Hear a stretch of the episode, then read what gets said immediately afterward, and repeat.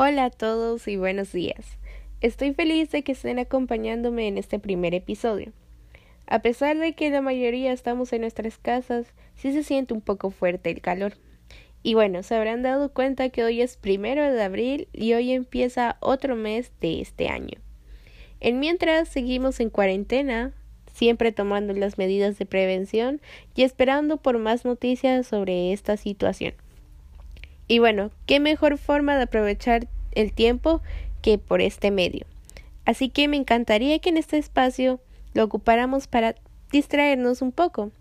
En este primer episodio les hablaré sobre la mitología, enfocándonos en una de las más populares, que bueno, es la griega.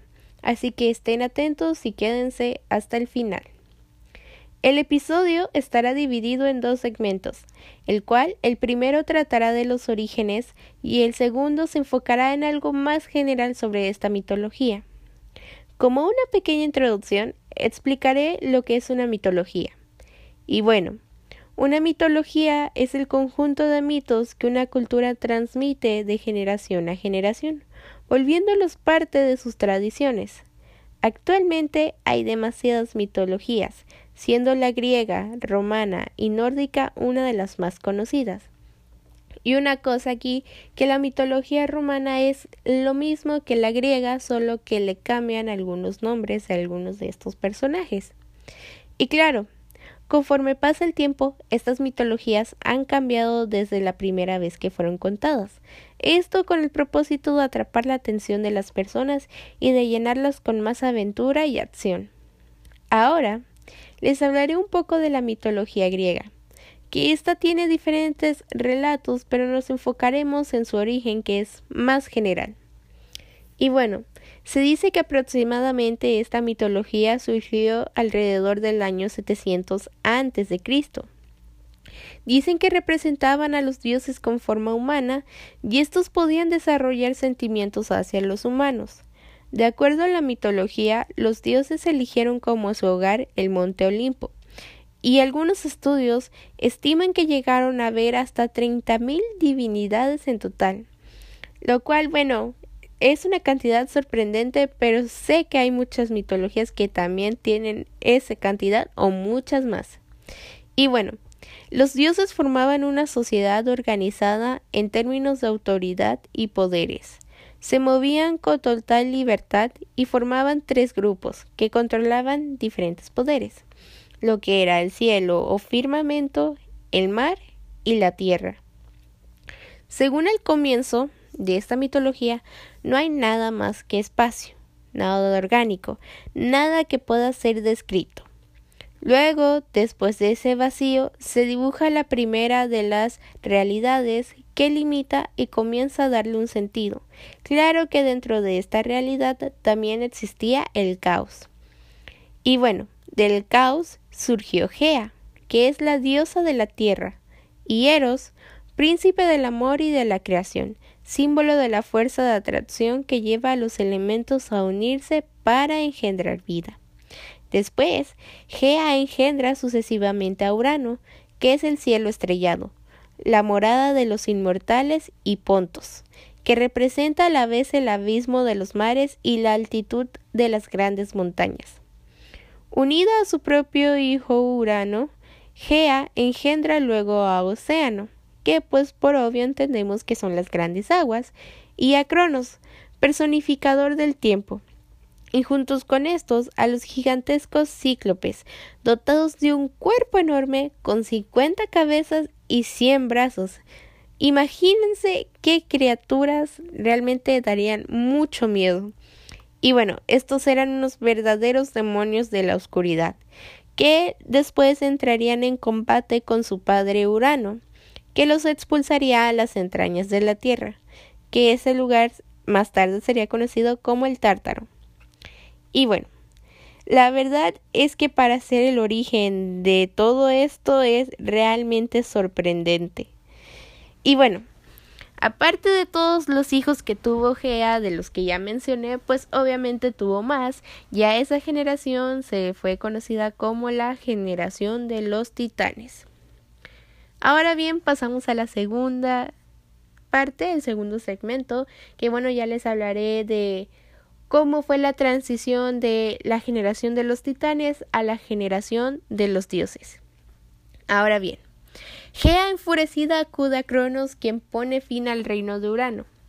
Gea y sus descendientes han dado a luz a una enorme cantidad de divinidades que personifican múltiples fuerzas naturales, que son expresiones de los sentimientos y circunstancias de la vida de los seres humanos, que esos más tarde harían su aparición. Cronos se une a su hermana Rea y engendra a Demeter, Hades, Hera, Estia, Poseidón y Zeus, pero se los tragó tan pronto como nacieron, pues Gea y Urano le habían revelado que estaba destinado a ser derrocado por su propio hijo, tal como ya había sucedido en la historia anteriormente. Sin embargo, cuando Zeus estaba a punto de nacer, Rea se esconde en la isla de Creta, donde dio a luz a Zeus.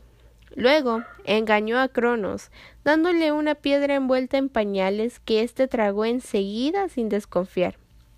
Y hay diversas historias sobre quién crió a Zeus durante su crecimiento. Y bueno, las más populares es que fue Gea quien se encargó de pues ayudarlo a su crecimiento y otra que una cabra algo mágica por lo que sé que la había criado. Y bueno, ya adulto busca a su padre Cronos, a quien obliga a vomitar a sus hermanos y lo expulsa arrojándolo a lo más profundo del universo, en la región que se extiende debajo de la tierra y de los mares. Qué bueno, este lugar anteriormente ya se los he platicado y es conocido como el Tártaro. Junto con Cronos, expulsaron a los demás titanes, cíclopes y demás criaturas.